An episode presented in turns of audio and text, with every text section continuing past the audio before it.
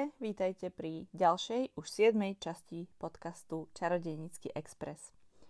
Volám sa Natália a budem vás prevádzať týmto podcastom. Som dlhoročná fanúšička Harryho Pottera a som veľmi rada, že sa môžem o informácie zo sveta Harryho Pottera podeliť aj s vami.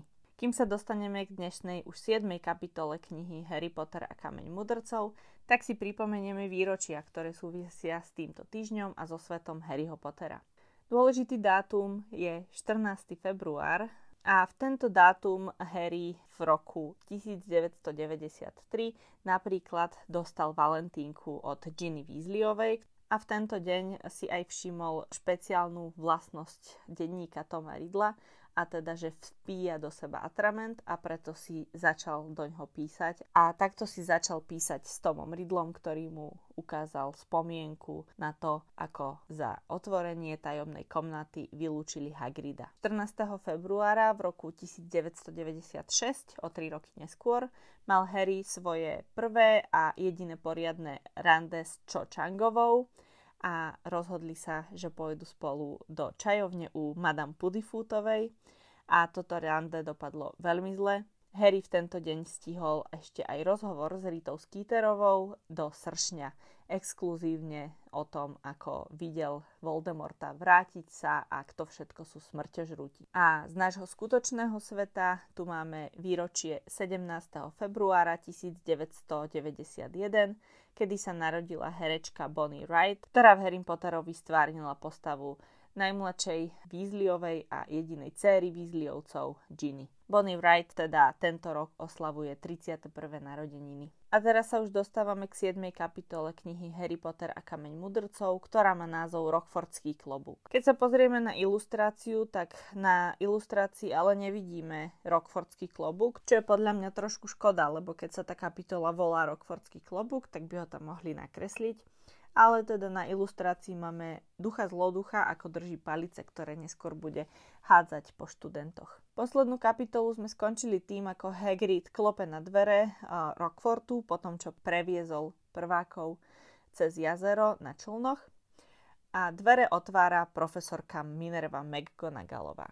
Máme ju tu opísanú ako čiernovlasu v smaragdovo-zelenom plášti, a veľmi prísne pôsobiacu. Profesorku McGonagallovú si podľa tohto opisu predstavujem trochu mladšie ako herečku, ktorá ju stvárnila Maggie Smith, ale teda uh, tá stvárnila túto postavu úplne úžasne, takže nemám veľmi pripomienky. Ale k tomu, čo si myslím o castingu postav sa dostaneme o pár týždňov, keď budem hovoriť o prvom filme Harry Potter a Kameň mudrcov. Táto kapitola je plná opisov Rockfordského hradu a Harry je samozrejme pochopiteľne unesený, takže si veľmi veľa všíma rôzne architektonické prvky tohto hradu, ale teda hneď ako vojdu do Rockfortu, tak ich profesorka McGonagallová neodvedie do veľkej siene, ale do malej miestnosti, kde majú čakať na triediacu ceremóniu. Profesorka McGonagallová im vysvetlí rozdelenie na fakulty a to, že pre svoju fakultu budú môcť získavať body, ale aj strácať body a že víťazná fakulta na konci získa školský pohár. Toto je veľmi dôležité v prvej časti, potom ešte trošku v druhej a potom už tieto body nikoho nezaujímajú, čo je ale asi logické, lebo teda 11-ročné deti chcú asi vyhrať školský pohár trošku viac ako 15-ročné, ktoré vedia, že sa vrátil Voldemort. Profesorka McGonagallová oznamuje študentom prvého ročníka, že triedenie sa uskutoční pred celou školou a že sa majú upraviť, aby nejako vyzerali. Určite v tomto momente boli všetci veľmi, veľmi nervózni a zdá sa, že v tomto momente Naozaj nikto nevie, ako prebieha triediaca ceremónia a to dokonca ani Drako. Aspoň teda v knihe nie je spomínané nič, že by Drako vyzeral pokojne alebo menej nervózne ako všetci ostatní a tiež Drako zrejme keby niečo vedel, tak by si to nenechal iba pre seba. Tu by som chcela spomenúť, že teda štyri fakulty, ktoré sú na Rockforte, sú Chrabromil, Biflomor, Bystrohlav a Slizolin. Ešte predtým, ako sa vyjadrím k týmto slovenským názvom, by som ale chcela niečo povedať o anglických názvoch týchto fakult. Ako prvý tu máme teda Chrabromil, v origináli Gryffindor, čo znamená vlastne zlatý Griffin. Griffin je mytologické zviera, ktoré má podobu leva s krídlami, orlými krídlami Uh, Gryffindor vlastne znamená v preklade zlatý Griffin. Tu by som ešte chcela spomenúť, že existuje teória, že riaditeľňa, teda Dumbledorova pracovňa, je starou pracovňou Godrika Gryffindora, alebo teda Richarda Chrabromila, pretože dvere na tejto riaditeľni majú klopadlo v tvare Griffina a sú to teda Griffin Door, alebo Griffinové dvere. Mne sa to celkom, celkom páči, táto teória na základe toho uh, Gryffindor, ale teda nie je to potvrdené Rowlingovou. Ďalej tu máme uh, Biflomor, alebo v origináli Hufflepuff, čo by malo pochádzať z frázy Huff and Puff, čo znamená ťažko pracovať, alebo teda uh, drieť. Ďalej máme Ravenclaw, alebo Bystrohlav, Ravenclaw je vlastne zloženina zo slov Raven a Claw, Raven ako havraní alebo čierny a Claw ako pazúr. Takže maskotom bystrohlavu nie je Raven alebo Havran, ako sa to dostalo na takmer všetok merch, ktorý sa predáva oficiálny, ale teda je to Ravenclaw, čierny pazúr a čierne pazúry majú orly, takže orol, tak ako je to opísané v knihách, je maskotom bystrohlavu a nie havran. Takže vždy sa veľmi poteším, keď vidím nejaký merch, kde je maskotom bystrohlavu orol a nie havran. A takisto, kde sú ich správne farby, čiže modrá a bronzová. Poslednú fakultu, ktorú tu máme, je Slizolin a v origináli Slytherin, čo je zrejme zo slova slither, čiže plaziť sa, keďže maskotom Slizolinu je had. Pred triediacou ceremóniou, ako som povedala, všetci vyzerajú nervózne, nikto nič nehovorí, okrem Hermiony, ktorá si opakuje kúzla, keby náhodou triediaca ceremónia bol nejaký test a oni by museli niečo robiť. Nervozite detí nepomôže to, že sa cez stenu zrazu v miestnosti objaví asi 20 duchov a niekoľko detí, keď ich zbada, tak vykrikne. A ja by som si dovolila uh, zatypovať, že tí, čo vykrikli, uh, sú Parvati, Lavender, uh, Justin Finch Fletchley a Pansy Parkinsonová. To sú tí ľudia, ku ktorým si to viem predstaviť a ku ktorým sa to podľa mňa hodí, že vykrikli na hlas, keď videli duchov. Máme tu bližší opis jedného z týchto duchov a jeho opis je teda, že vyzerá ako tučný mních a zrejme sa rozpráva s takmer bezhlavým Nikom, ktorého uvidíme v ďalšej scéne. A zábavné ale je, že v anglickom origináli ho volá takmer bezhlavý nick eh, Friar, čiže mních. Jeho ako keby celé meno, alebo meno, ktoré sa pre neho používa v knihách, je tučný mních, Fat Friar.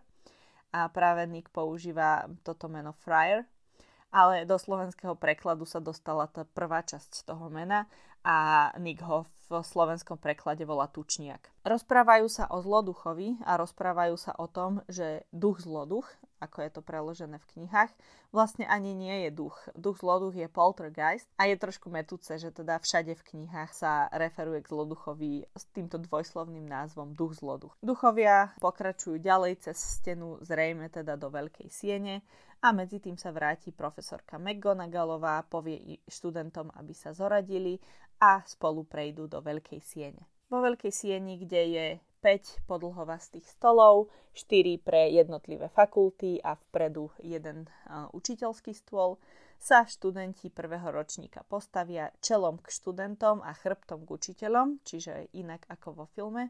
A toto musí byť veľmi nepríjemné, lebo nepozerajú sa do očí iba tým zopár profesorom, ale stovkam študentov, ktorí na nich čumia a čakajú, čo sa bude diať. A prváci v tomto momente ešte stále nevedia, ako ich budú triediť. Harry, aby sa vyhol týmto pohľadom stoviek očí, tak sa pozrie hore a všimne si, že strop je začarovaný.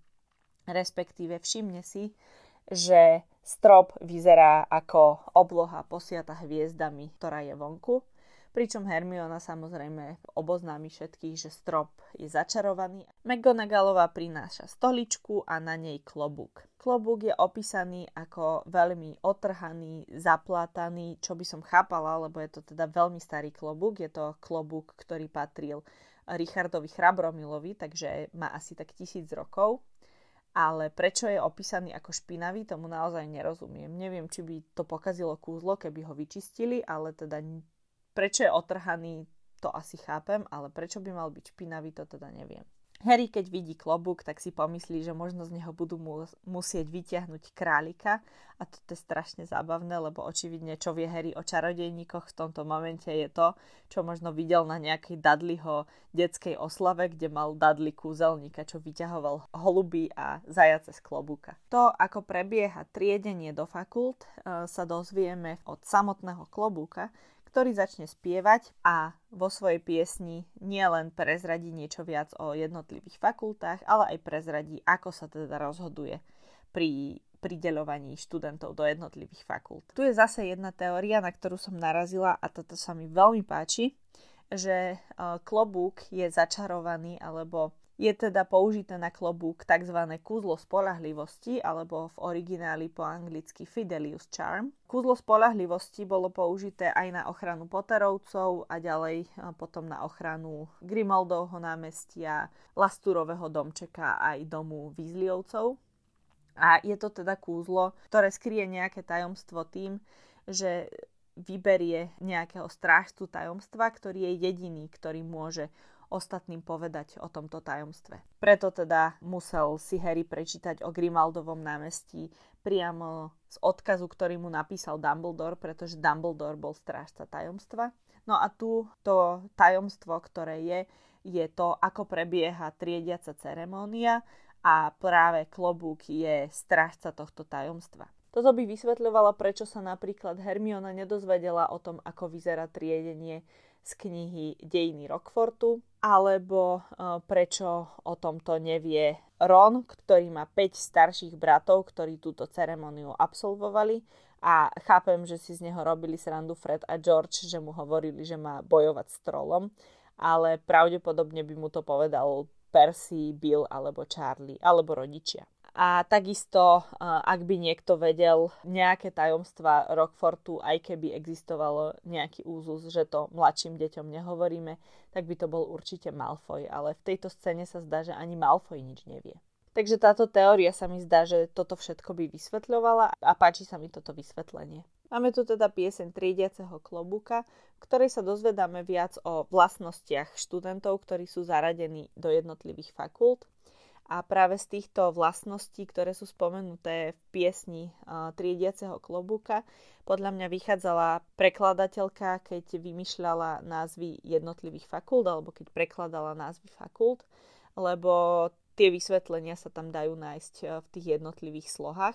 Napríklad pri Chrabromile jedna časť piesne hovorí o tom, že sú brave at heart, čiže majú statočné srdce pri uh, Biflomore som si to veľmi dlho nevšimla a zdal sa mi ten preklad uh, taký zvláštny, ale pri pozornom čítaní vlastne až teraz som zistila, že už v prvej knihe je spomenuté, že Biflomorčania sú unafraid of toil, čiže neboja sa driny. Takže tento preklad tiež vychádza z tejto piesne. O bystrohlavčanoch je v piesni napísané, že majú ready mind, čiže pripravenú myseľ a slizolinčania, že sa teda neštítia použiť čokoľvek, aby dosiahli svoj cieľ. Tu si nie som istá, či slizolin je z toho, že maskotom je had, ale dá sa povedať, že aj cez tie vlastnosti by sa to dalo vysvetliť a že teda slizolinčania sú slizáci alebo že sú slízky. Takže podľa mňa to skôr referuje k tejto vlastnosti, aby to bolo konzistentné cez všetky fakulty. A zdá sa mi tento štýl prekladu veľmi zaujímavý, že teda nešla prekladateľka cez nejaké doslovné preklady zlatého grifina alebo čierneho pazúra, ako to je v niektorých iných jazykoch, ale šla cez preklad vlastností, ktoré sú typické pre tieto jednotlivé fakulty. A ja možno niekedy urobím nejakú špeciálnu epizódu venovanú prekladom niektorých e, špecifických vecí v rôznych jazykoch. A nechcela som to dávať do tejto kapitoly, lebo by to bolo asi na veľmi dlho, tak asi o tom spravím špeciálnu epizódu, e, že ako v rôznych jazykoch preložili alebo nepreložili e, názvy týchto fakult. Dostávame sa k samotnému triedeniu e, študentov do fakult. Tu by som chcela spomenúť ďalší neknižný zdroj e, informácií zo sveta Harryho Pottera, z ktorého som vychádzala. A je to teda stránka Wizarding World, alebo bývalá stránka Pottermore, kde Rowlingová uverejňovala nejaké detaily. No a jeden z nich súvisí priamo s touto kapitolou. Je to teda článok, ktorý sa volá The Original 40, alebo Pôvodná 40. Tento článok hovorí o tom, že pred samotným písaním kníh, alebo keď Rowlingová vytvárala celý tento čarodejnícky svet Harryho Pottera, tak si povedala, že by bolo asi dobré, keby mala prehľad o nejakej časti Harryho ročníka, tak napísala zoznam 40 študentov, ktorí sú v Harryho ročníku. Pôvodný plán bol teda, že v ročníku bude viac ako 40 študentov, ale napísala si teda časť z nich, uh, ich mená, akej skončia fakulte a z akej sú rodiny, teda či sú čistokrvní alebo poloviční alebo muklovskej rodiny. Z tejto pôvodnej 40 sa nedostalo ani do tohto triedenia všetko a veľa mien z nich uh, je vynechaných, ale vďaka tomuto zoznamu pôvodnej 40 ktorý uh, Rowlingová zverejnila a ktorý keď nájdem v nejakej peknej podobe, tak vám ho hodím minimálne do storičiek na Instagram. Tak z tejto pôvodnej 40 vieme niečo viac o niektorých postavách, ktoré sú iba spomenuté v tejto kapitole a už nikdy viac sa neobjavia. Čo sa týka študentov, ktorí sú zaraďovaní, tak väčšinu z nich poznáme a budeme o nich počuť aj v ďalších častiach knihy. A tento prípad je aj prvá zaradená a Hannah Ebotová. Študenti sú teda zaraďovaní podľa ABCD a v ABCD ako prvá je Hanna Ebotová, ktorá sa dostane do Biflomoru. Takisto ďalšia zaradená Susan Bonesová, o ktorej ešte budeme počuť, sa dostáva do Biflomoru. Tretí spomenutý Terry Boot, e, zase ešte o ňom budeme počuť, je zaradený do Bystrohlavu a prvou zaradenou do Chrabromilu je uh, Lavender Brownová. V tejto časti uh, máme aj opísané, uh, ku ktorému stolu si sadli Hannah, Terry a Lavender. A podľa tohto opisu by vlastne z Harryho pohľadu mali byť stoly usporiadané tak, že úplne napravo je stôl Biflomoru, ďalej stôl Slizolinu, nasleduje Bystrohlav a úplne vľavo je stôl Chrabromilu. Nebudem sa vyjadrovať k tomu, ako je to vo filmoch, tam je to zase úplne inak. Ale toto usporiadanie, ktoré som povedala, teda Biflomor, Slizolin, Bystrohlav a Chrabromil, sa očividne niekedy zmení, pretože v štvrtej časti knihy, keď Harry ho vyžrebuje ohnivá čaša, aby súťažil v trojčarodejníckom turnaji, tak je opísané, že Harry prechádza uličkou medzi e, Chrabromilským a Biflomorským stolom, ale podľa tohto rozdelenia v prvej knihe takáto ulička neexistuje, lebo Biflomorský a e, Chrabromilský stôl sú na opačných stranách Veľkej siene. Takže bude niektorej z týchto kapitol chyba, alebo sa usporiadanie stolov niekedy zmenilo. Ďalšími známymi zaradenými sú Justin Finch Fletchley do Biflomoru, Seamus Finnegan, o ktorom doteraz uh, Harry hovoril ako o chlapcovi s pieskovými vlasmi, tak po dlhom, relatívne dlhom rozhodovaní je zaradený tiež do Chrabromilu. Nasleduje Hermiona a Neville. Neville sa cestou k stoličke potkne a spadne, takže Neville hneď spadol pred asi tisíckou študentov a keď po zase dlhom rozhodovaní ho klobúk zaradí do chrabromilu, tak je taký roztržitý, že odíde zo stoličky s klobúkom na hlave a musí sa vrátiť a podať e, klobúk Morak McDougallowej. Morak McDougallova je jedna z tých postav, ktorú už nemáme nikde inde spomenutú a je iba v tejto prvej kapitole, v tejto triediacej ceremónii a vlastne pri nej nevieme ani kam ju e, klobúk zaradil.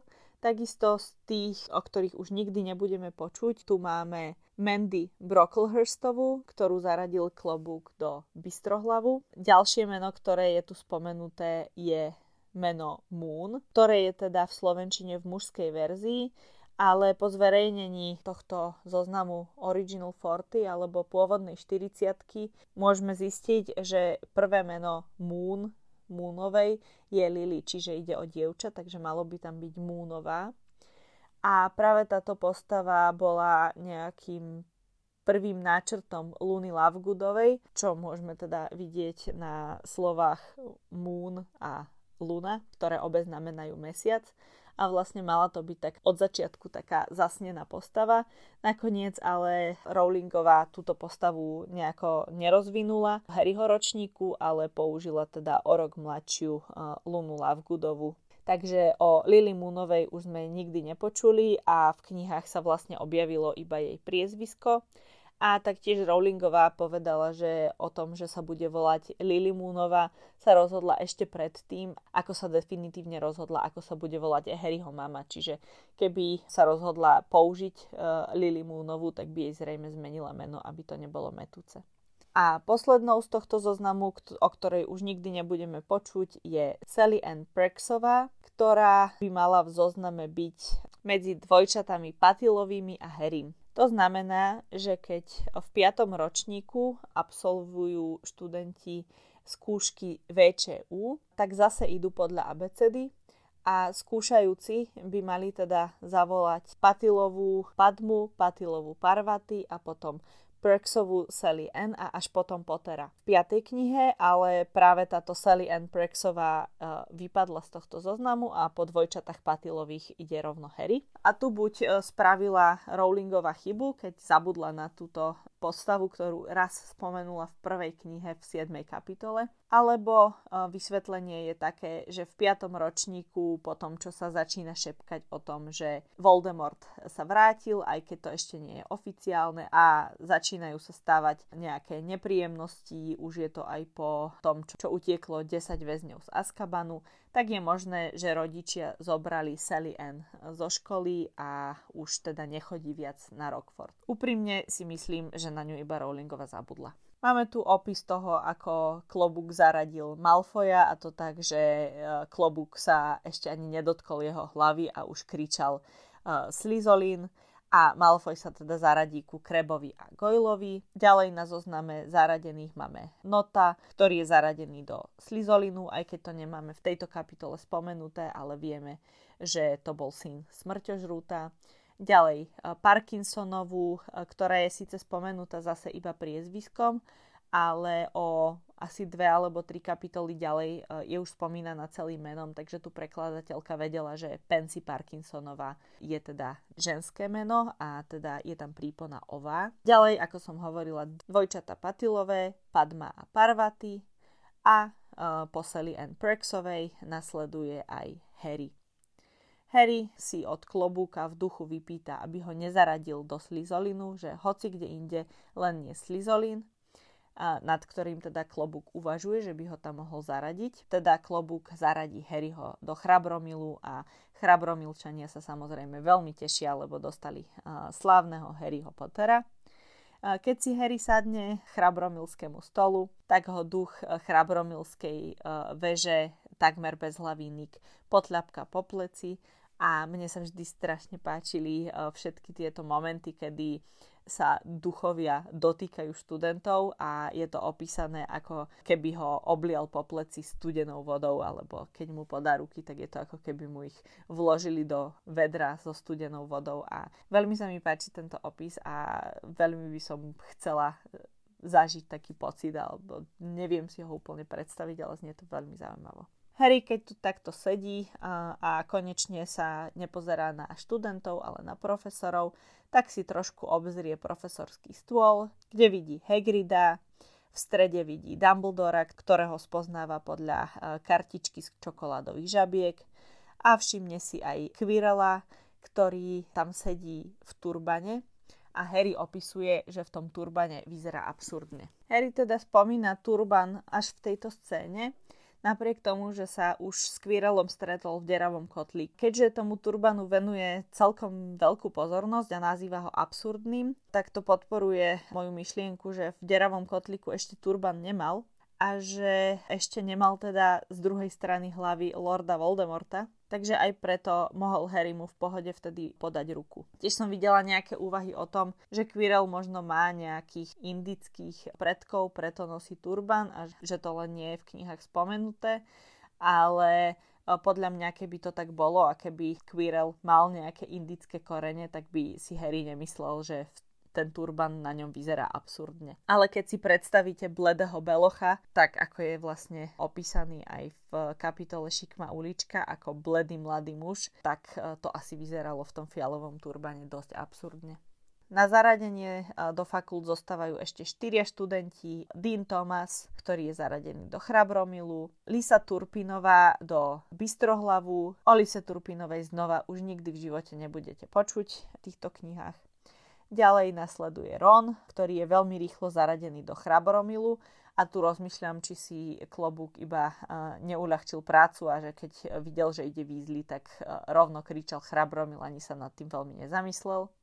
A ako posledný zaradený je Blaze Zambini do Slizolinu. V pôvodnej 40 ktorú teda Rowlingova neskôr zverejnila, sme počuli o zaradení iba 24 študentov, kam rátam aj Kreba a Goyla, o ktorých zaradení alebo teda menách na zozname nie je zmienka, ale vieme, že teda už čakali Malfoja pri Slizolinskom stole a že sú v jednom ročníku s Malfojom. Jedine, že by už boli zaradení z predchádzajúceho ročníka a prepadli hneď e, na začiatku, ale nemyslím si, že by to tak bolo. Myslím si, že iba neboli v tomto zaradení spomenutí. A spomenutých tu máme teda 24 študentov z tej pôvodnej 40 takže ešte dosť nám ich chýba. Niektorí sa samozrejme z tej 40 ani neobjavili, ale boli tam ešte mená, ktoré sa objavili v ďalších častiach knihy. Napríklad si spomínam na Michaela Cornera, ktorý sa objaví v 5. časti knihy a je teda tiež v Harryho ročníku a tiež bol na zozname pôvodnej 40 ale pri tomto triedení do fakult nie je spomenutý. Dumbledore má prvú časť svojho príhovoru, tú kratšiu, pretože nechce zdržovať pred jedlom a jeho krátky príhovor v tejto časti je po slovensky Pako, tuki, fuki, štip. Po anglicky je tento príhovor – Nitwit, Blubber, Oddment, Tweak. A ja som našla dokonca dve teórie, ktoré vysvetľujú, čo by mohli tieto slova znamenať, ale je to zase veľmi zdlhavé na to, aby som to dala do normálnej epizódy, takže ak budem niekedy hovoriť o fanušikovských teóriách, tak možno tam zaradím aj túto, aj keď mne sa uh, ani jedna z nich veľmi nepáči, ale teda možno sa k nej niekedy dostanem. Harry je trošku šokovaný a pýta sa Percyho, či Dumbledore nie je tak trochu šibnutý ja by som skôr použila slovo excentrický a podľa mňa aj Percy mohol takéto slovo použiť, ale nepoužil, čo je premrhaná príležitosť.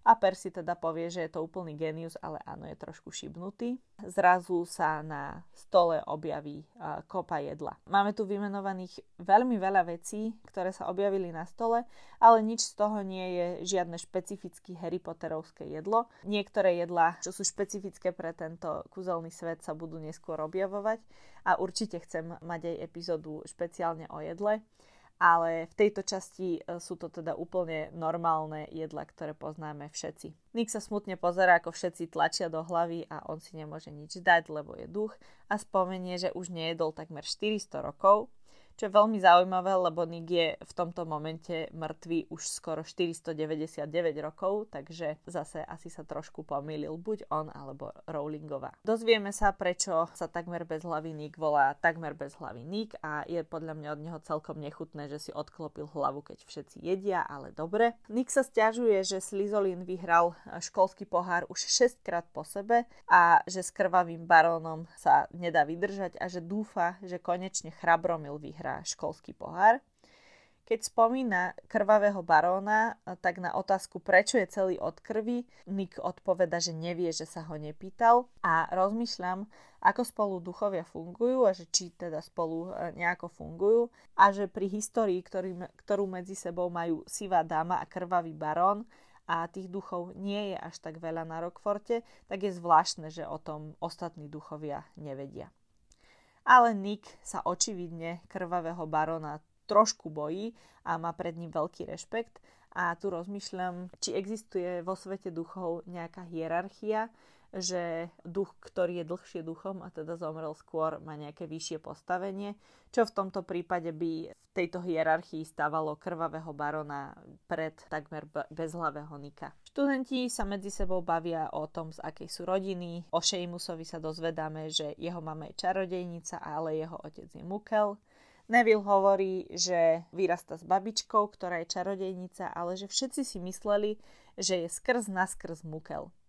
Tu je zaujímavé, že nepoužil slovo šmukel, ktoré označuje dieťa čarodejníkov, ktoré nemá čarodejnícke schopnosti, ale veľmi jednoduché vysvetlenie toho je, že na slovo šmukel zrejme prišla Rowlingová až v druhej knihe a v tejto knihe ešte neexistovalo. Neville opisuje, ako sa teda rodina dozvedela, že asi je čarodejník a teda opisuje prastrika Algiho, ktorý ho raz skoro utopil a potom ho vyhodil z okna keď mu prateta Init ponúkla snehový koláč. Prastrýko Algi teda e, držal chudáka Nevila za nohu von z okna, aby z neho dostal nejaký prejav čarodejných schopností. Keď prateta Init prišla a ponúkla mu snehový koláčik, tak na ňo prastrýko Algi zabudol a pustil ho a Neville skákal ako lopta po celej záhrade a všetci boli strašne radi, e, že prejavil teda čarodejné schopnosti. Tu mi napadlo, že snehový koláčik sa v Slovenčine celkom bežne označuje ako pusinka, ale asi by bolo zrovna v tejto scéne zvláštne, keby to tak prekladateľka preložila, lebo keby prateta Init ponúkla prastrikovi Algimu pusinku, tak asi by sa stratil význam toho, že to bol koláč. Keď som, myslím, v 5. epizóde rozprávala o tom, ako sú príjmaní študenti na Rockford a že teda kniha a Brko sa musia zhodnúť na tom, že čarodejník je dosť čarovný, tak práve v tomto momente sa podľa Rowlingovej kniha konečne rozhodla otvoriť sa a Brko mohlo napísať do nej Nevillovo meno. Dovtedy tam zapísaný nebol. Prastriko Algi bol taký rád, že Neville je asi čarodejník, že mu kúpil ropuchu, aj keď Neville spomína, že teda ešte stále si neboli istí, že mu príde aj list z Rockfortu. Persia a Hermiona sa bavia o transfigurácii a keďže je to zložité slovo a čitatelia sú neznali, tak Hermiona veľmi rozkošne e, dodá, že transfigurácia je teda premena niečoho na niečo iné. Harry počúva všetky tieto rozhovory a popri tom si znova pozera profesorský stôl, kde si všimne Snape'a.